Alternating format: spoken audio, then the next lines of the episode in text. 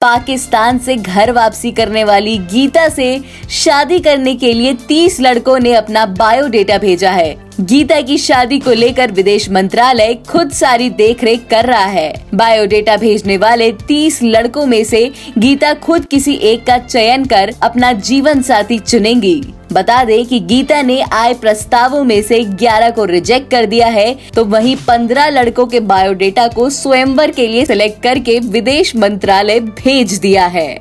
Select biodata में software engineer से लेकर हलवाई तक शामिल है। गीता के स्वयंवर की अगली प्रक्रिया विदेश मंत्रालय करेगा। ऐसी तमाम खबरों के लिए सुनते रहिए देश की डोज, हर रोज ओनली ऑन डोज ऐप।